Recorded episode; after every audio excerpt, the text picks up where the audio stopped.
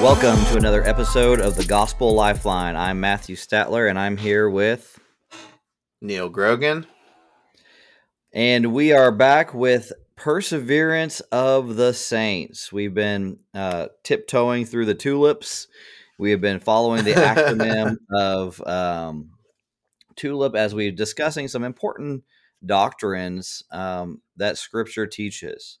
And as we've been looking at these various things, we've looked at total depravity, um, which is the T in TULIP. We looked at um, the U in TULIP, which is unconditional election. Uh, we looked at the L for limited atonement. And then yesterday or last uh, week, we looked at irresistible grace. And today we're looking at perseverance of the saints. And just like with limited atonement, uh, we kind of want to modify the acronym a little bit. Uh, yeah, Neal, what yeah. is your preferred uh, way of describing this doctrine? Yeah, and and a lot of times it's just a language thing. You know what I mean? Um, language evolves. That's right. Uh, the That's English right. language for sure, right? And so I think maybe a more helpful terminology would be the preservation of the saints versus the perseverance of the saints. And there's a couple of reasons why. I think when we hear the word persevere, oftentimes we look at our own works, our own persevering yeah. works, right? Like you and I can relate to that when, you know, when you're in the military and you're going through like a, a very hard or difficult school um, you have to reach down deep inside of you and push yourself and will yourself to completing whatever task or or thing that needs to get done.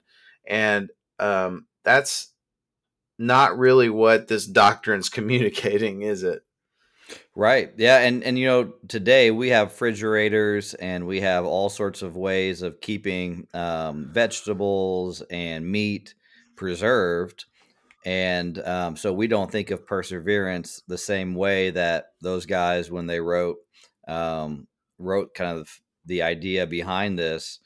And and they're thinking perseverance in the sense of salt persevering or uh, preserving right. uh, the the meat etc and so it really is just a language thing where as we move through history our languages just change.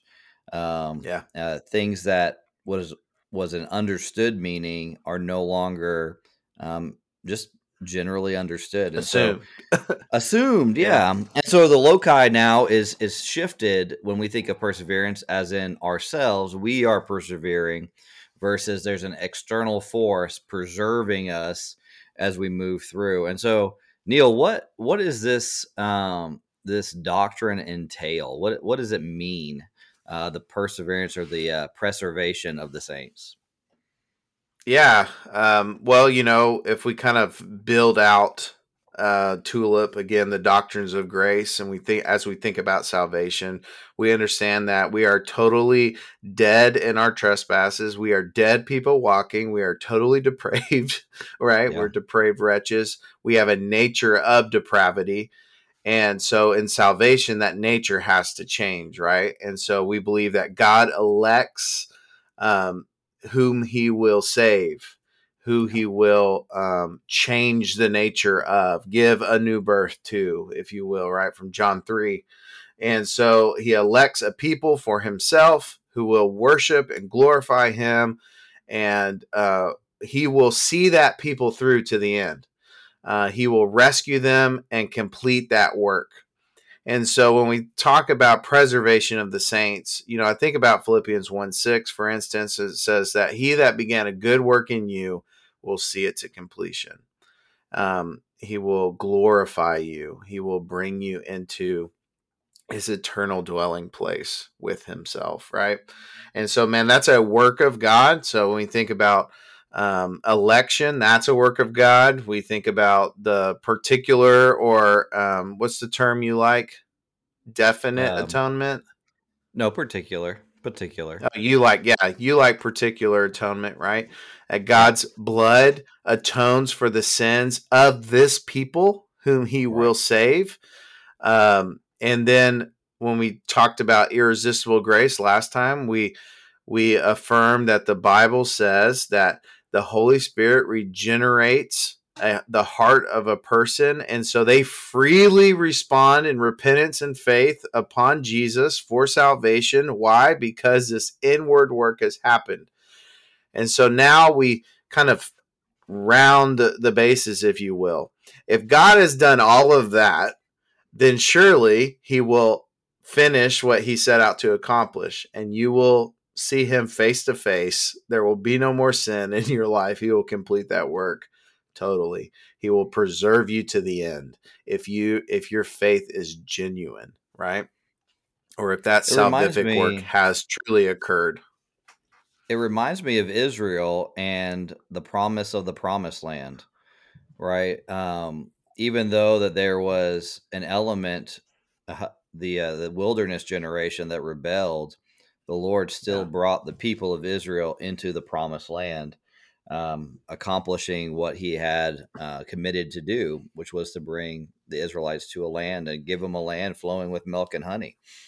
And uh, even as they apostatized, going after idols and following out, um, they would go into exile and then be brought back, and it was just this this back and forth uh, issue but it was fully yeah. dependent on God uh, to preserve them to the end, to completion.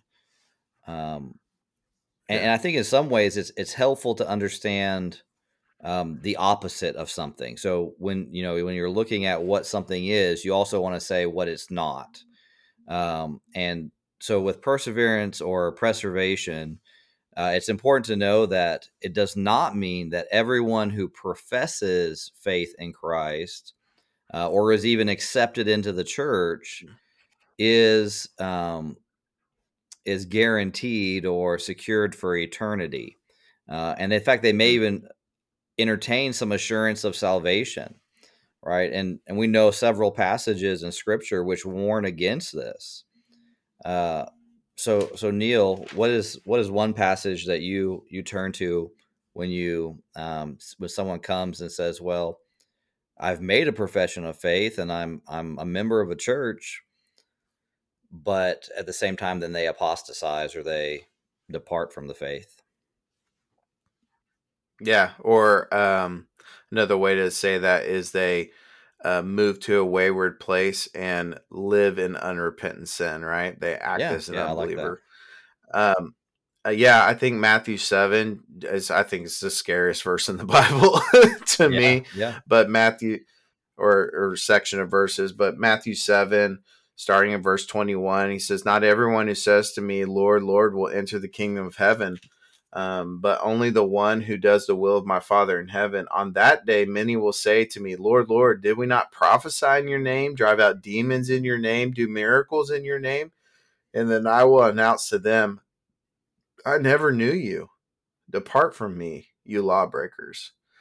And so, you know, what Jesus is saying is, man, there are many who will profess belief, but won't have a genuine belief. They'll even do things in my name. Like, man, I, Matt, you know, I've been to pastors' conferences and I think about this, man, like, I look around the room and I'm, and I, and I ask the question, like, how many are here today who are pastors in churches who Jesus will say, Depart from me.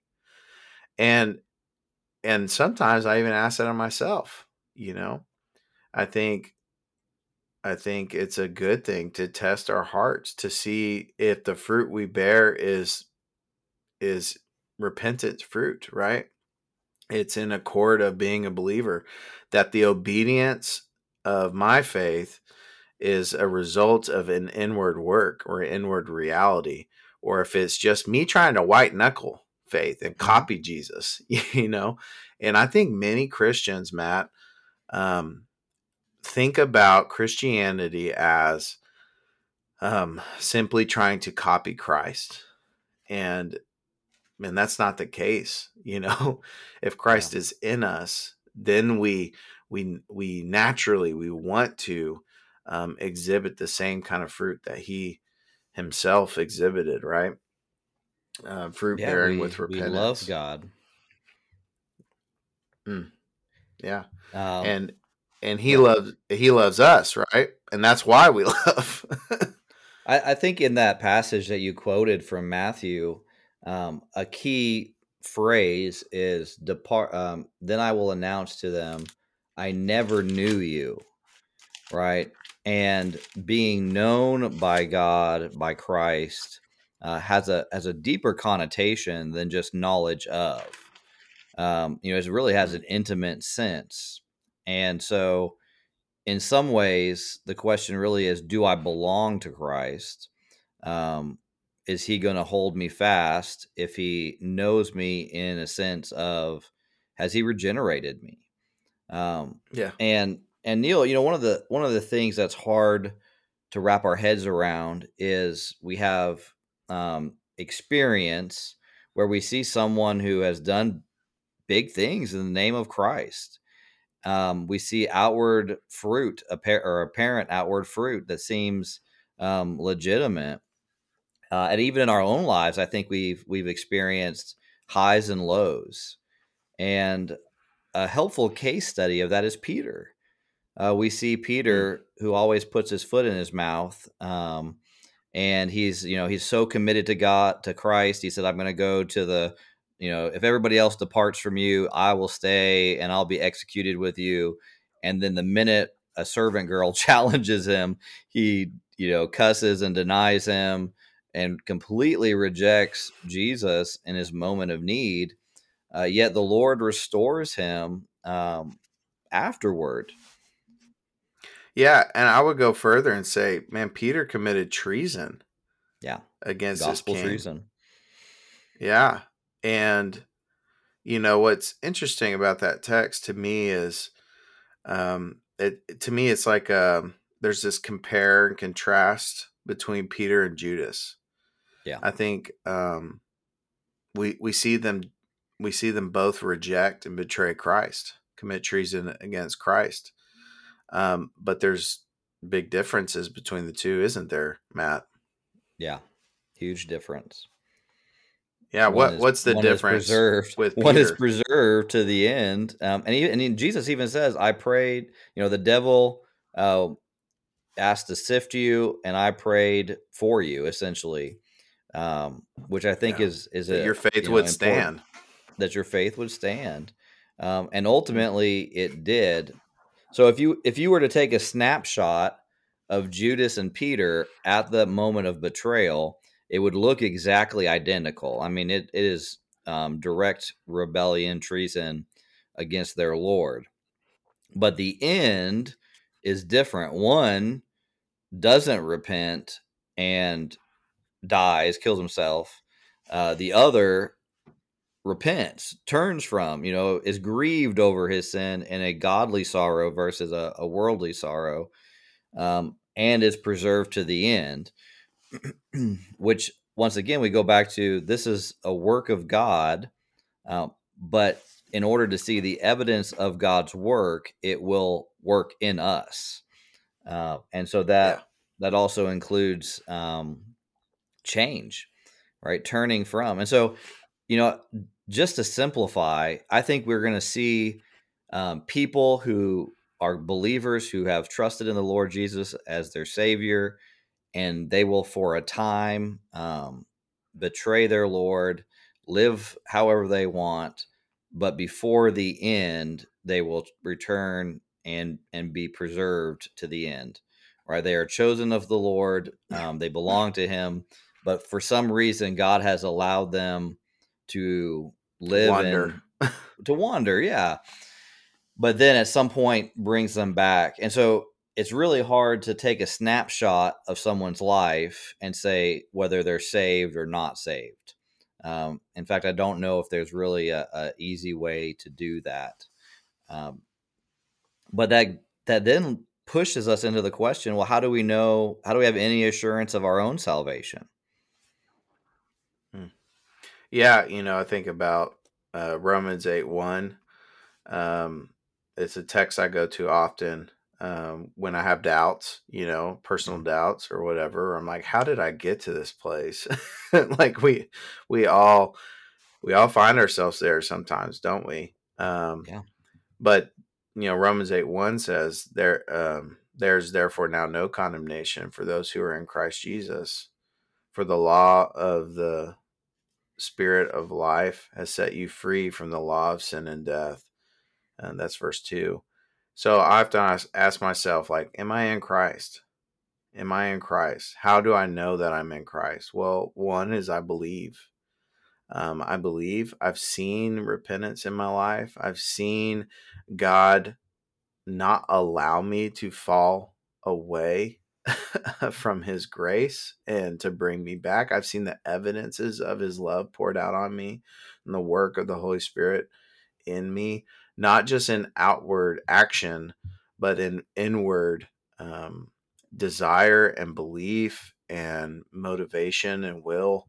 Um, and man, the Lord has captured my whole heart. And that's a place I go back to and tend to constantly tend to those aspects of my heart with the word of God. You know, I think about Matt, First Corinthians 15, uh, 1 and 2. And the Apostle Paul says, Now I want to make clear for you, brothers and sisters, the gospel that I preached to you, which you received, on which you have taken your stand, and by which you are being saved. If you hold to the message I preached to you, unless you believed in vain. And I think about this this aspect of holding fast, right? And if you were to go back to Matthew 7, right after that, depart from me, workers of iniquity, I never knew you. Excuse me. Um, it then goes into the the foundations text, right? Where Jesus talks about a foolish man and a wise man. The foolish man builds a house on the sand, the wise man builds his house on the rock, and the storm comes, and great was the fall of the foolish man's home. Um, but the wise man, his house, it stood. Why? Because it was built on the foundation of Christ, the gospel. And um, that's the place where we see or we test what we truly believe, right? And yeah. uh, what we're truly clinging to in those moments of desperation or in those moments of comfort. You know, what am I clinging to? And if your answer is in Christ, well, friends, there's therefore now no condemnation for you. If it is anything to do with you or something else than Jesus, then man, the promise is there is now condemnation for you. Uh, you are the foolish man or woman building your house on the sand. I think um, uh, in MacArthur's study Bible, he does a character of genuine saving faith from Second Corinthians 13 5. Uh, mm. And he kind of points out what are the fruit or proofs of authentic or true Christianity. Uh, and, and these are just some of the ones he put. He, he put love for God. Uh, do you have a genuine love for God? Uh, is there repentance of sin? Is there genuine humility? Is there devotion to God's glory? Is there continual prayer? Selfless love and separation from the world, uh, spiritual growth, and obedient living. Uh, and so, one of one of my favorite things to do is to take people through First John, um, and and walk them through. Well, this is kind of like the handbook of assurance. John wrote this yeah. so that people could know whether they be in the faith. Uh, and so, just reading through it will provide you with some uh, help as you take your life and compare it with this text. But you know, Neal, this doctrine is is quite joy inducing. I mean, we've talked a lot about the negatives, you know, those that mm-hmm. um, were a part of us but were never of us, uh, as as First John two nineteen talks about. Um, and it's, it's heartbreaking when someone um, departs from the faith or um, appears to apostatize and um, but for me personally, I know that my perseverance or preservation does not depend on myself. Uh, and so mm. I can, even though, even though if I sin against the Lord, I know that it's not based on my ability to, to stay in the faith. Um, I am not personally responsible. No, that's a bad way to say it. I'm not personally um, forcing myself in union, keeping myself in union with Christ. Um, in fact, it's really more of me just falling at the foot of Christ and begging for mercy uh, day by day, minute by minute, rather than any effort on my part to to remain in the faith. Uh, what mm-hmm. what does this spark for you? Um, uh, rest. yeah. Um, truly. Uh, you know, I think about you. You brought up the promised land earlier. You know, I think in Psalm 107, it reminds me of um, there's various categories given for uh, spiritual waywardness, if you will. And one of those uh, examples that's given in the text is that of, of, of, of a wilderness, wandering in a wilderness and no place to lay your head and, and just that frustration that comes with it. And the Lord says, when we cry out to him, he will deliver us. He will bring us to a city. He will give us a place to lay our head, a place to rest. He will bring us out of the wilderness, essentially, to a home.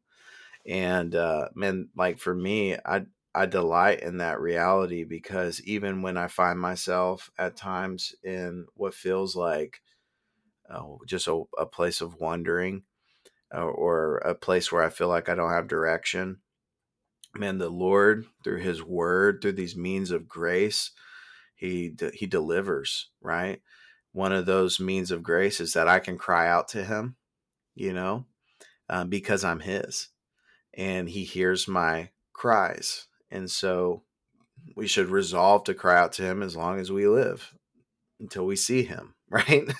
Um. And he will deliver again. I think about Second Corinthians 1, Matt, where it talks about um, God is our great comforter. And um, at, at this certain point in the text, I believe it starts in verse 8 through 11. You know, Paul, Paul says, you know, when they were in Asia, they became o- overwhelmed to the point of despairing life itself. like, man, I've been in that place. You know what I mean? Not necessarily in Asia at the time, but I have despaired life itself because of feeling overwhelmed, of feeling uh, despair uh, to the to the depths of what despair can reach. And the thing that the Apostle Paul reminds uh, the church in Corinth and the the people who are with him in Asia is that man, the Lord has delivered us and he will again deliver us. Yeah. And so we wait for him to deliver us in the present. and so um, there's this past reality, this future hope, and this present embracing of the faith that happens there. And and then the last kind of thing that it does for me is it reminds me of the goodness of God through the community of believers, the community of faith. Um, perseverance and preservation is a community event. um, yeah. I think about Hebrews 10, Matt, and it tells us that we are to together to hold fast to our confession without wavering. Um, and we do that together because in isolation we waver. But God has saved you into a community to hold fast together. And that's why, like in First John 2 19, why, you know, as the Apostle John's talking to these these folks and the frustration they're feeling about people who are leaving the the community, right? Um, he says they've departed because they were never of us. But when yeah. you are truly in Christ, he unites you with a fellowship of believers, and that fellowship helps to preserve one another, helps to hold fast to the faith together. And man, that's just such a beautiful thing of uh it's and that that's one of the reasons why I love biblical counseling, Matt, is because you see believers sitting kneecap to kneecap with other believers and helping each other hold fast to the truth of the gospel, hold fast to the hope of Jesus. And man, we can navigate the most difficult circumstances in life together. And that's a gift that God has given us. Yeah, you know, you? God is is a God of means. Um, he uses means and methods to accomplish his will. Uh, yes. And one of those means is the the gathering of the saints um, your Sunday worship, your one on one fellowship, the kneecap to kneecap, um, the private ministry of the word, the public ministry of the word. Um, part of being preserved means that we are not hardening our hearts. Um, in fact, we're trying to maintain a soft heart. So, you know, this is not to say that there's no effort in this, only that the victory yeah. is not in in and of ourselves. Um, you know, as as the proverb says, the you know you make the horse ready for battle, but it's the victory belongs to the Lord. Uh, and so we want to use every means possible in order to be preserved. At the same time, um, God is the one who is doing the preserving, and it's it's kind of right. like how sanctification works, but not the same. So don't don't get me get it twisted. But the means that God uses, uh, the the means that God uses is um, His Word, the fellowship of the saints, um, and the warning passages in Scripture. I think uh, there's a reason why Hebrews six is is in the Bible, warning about apostasy and about departing from the faith. And um, you know, once you leave, there's no coming back in many ways, right? Uh, and that's not saying that you don't leave the faith in a sense. Um, but what what it's warning against is um, total apostasy. Uh, and I think those those warning passages are for a reason. You know, if if it were possible for you to be completely uh, out of the out of union with Christ, uh, there's no way back. There's no hope. Uh, one of the passages, Neal, that um, I was reminded of this morning in my Bible reading plan, and uh, it's kind of where I I cast my first anchor of hope, if you will. Um, Psalm 95. Uh, and I would, mm. I was when I was uh, when the Lord was really working in my heart um, early on in my um, my uh, my ministry walk, if you if you will, calling me to ministry. Uh, I would be reading Psalm 95 every day, every morning, and verse eight says, "Do not harden your hearts, as at Meribah, as on the day at Massah in the wilderness." Uh, and Hebrews picks up that theme uh, as well but that concept of not hardening my heart uh, and so I, I, strive to be diligent in in in hearing the voice of my master um, being in the word constantly memorizing it uh, quick to repentance um, fast to do what is good and right and just and um, turning away from from my own personal wickedness. Uh, any type of gathering that will encourage me in my faith is is I want to be there. You know, so uh, Sunday worship is a time for me to uh, be salted, if you will, uh, to be to be preserved, um, to get that um, those antibodies that I need against the things of this world, because the world will harden your heart. Uh, the world will seek to cause you to fall away, and that whole parable of Matthew 13 with the spreading of the seed, and um, you know, there's hard ground that the seed falls in. Um, there's the soft ground, but it's choked out by the cares and worries of the world. And then, of course, there's the the abundant growth. And so, I want to have my heart be as soft as possible to receive the implanted word. Uh, and so, mm. once again, we recognize that we make the horse ready for battle, but it's the Lord that gives the victory. Uh, and so, yeah, it's, it's great. It's a great comfort. Um, and you know, Neal, the time of most comfort for me is when I am coming out of sin, where I have maybe made some choices. I have um, maybe even gotten into something that I shouldn't have. Uh, maybe I spoke harshly with my wife. Um, and I'm feeling very convicted of the wickedness within me, uh, and the comfort of knowing that He who began a good work in me will carry it on to completion until the day of Christ Jesus. And then, of course, First John one nine. Uh, you know, if you confess your sin, He is faithful and just to forgive you your sin uh, and cleanse you of all unrighteousness. Um, it just makes me want to turn as quickly as possible um, from that the wickedness that's in me uh, and turn to Him and say, "Lord, make the change, make the change in me." Uh, and so that's the comfort that I yeah. I get from it. Hmm, that's great. Yeah, and I would add, you know, one more element when it comes to the community of faith, right? And I don't think we think about perseverance of the saints or preservation of the saints necessarily in this light often, but man, church discipline is such a gift from Christ in Matthew 18 as he lays this out like he's he's giving us the tools and the resources we need to call one another back to the faith. That's and right. in fact, James uh, at the end of James, he even says, you know, if one of you calls out to someone who's walking away from the faith and he is saved as a result, like man, like we should rejoice in that, right? And I'm paraphrasing that text, but uh, man, like church discipline is such a gift of God so that we would persevere.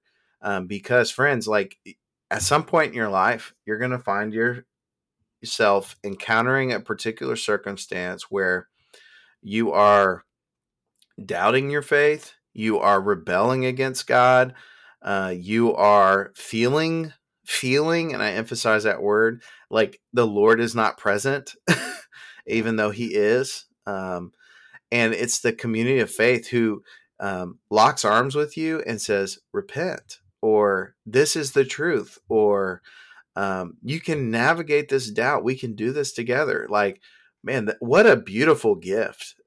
and we don't, we don't often think about it in that light because it's painful and the time that we're enduring it, but it, it's and a gift of God. It, yeah, it's, eh, yeah, there's some shame attached to it, but it's such a gift of God that He would put people in your life uh, to call you back and again to give further evidence of the Holy Spirit working in you and working in the lives of others so that you would persevere, so that you would be preserved, that you would not depart. And if you do depart, even so, you you harden yourself towards the Lord and you harden yourself towards other believers. Um, man, that is a result of that inward work not being true. You believed in vain, is what Paul says in 1 Corinthians 15. You have believed in vain. And so, if that's the space you f- have found yourself in, uh, let me encourage you. God has made very clear to you where your heart truly is, and you're not in the faith. And if you desire to be in the faith, he makes very clear to us what to do next that we are to believe upon him and repent. And man, clarity that comes from tension is a gift of God. Whether you have grown up in the church and you have departed from the faith that has been imparted to you through the generations that came before you, and now you know where you truly are standing. Uh, man, I want to encourage you, I want to plead with you to believe upon Jesus repent of your sins today. Don't wait. Um, but if you are in the faith and you have believed in Jesus Christ and you have loved him, but today you find yourself in unrepentant sin, the same thing goes. Repent of your sins, come back to the faith, unite with a local body who you can do life with, and be preserved. Um, and if God uh, the beauty is, man, if God has begun that work in you, He will complete it. He will complete it because it is His will, and nothing can thwart the will of God. I mean, um, and praise Him, right, uh, for that reality. This is a kind of on topic, but off topic, and it kind of ends your landing of the plane. But this morning I was reading uh, Second Chronicles 18, and we have Jehoshaphat and Ahab. They have an alliance, and they were going to go and march against some enemies. And they were asking um, Jehoshaphat basically, basically was like, "Hey, uh, I need a, I need get that prophet that will tell us whether we should go to war or not." And the other king, uh, I think it was Ahaz, said, "I don't want that one because he always prophesies uh, against me. Basically, uh, he doesn't want to hear what the Lord had to say." And so they brought him, and and uh, Micaiah basically said, "Yeah, you're going to die. Uh, you're going to be destroyed." And they were like, "Throw him in prison." Right. And I think sometimes we have friends and church members who confront us with our sin and we don't want to hear that. And um, so part of the the persevering is accepting the words of people that we really don't want to hear what they have to say because they we know it's right. Uh, we know that they're yeah. speaking the word of the Lord to us and uh, not turning away from them and going the other direction. But man, Neal, mm-hmm. I think that you said it really well. And so for that's that's the the tulip. And if you have any questions, comments, concerns, um, send us a message. You can message us on on our Facebook channel, um, the Gospel Lifeline. You can do it on um, uh, Apple Podcasts, Podbean. There's all sorts of ways you can get a hold of us. Uh, but yeah, reach out to us. We'd love to hear from you. Um, Neal, did you have one more thing?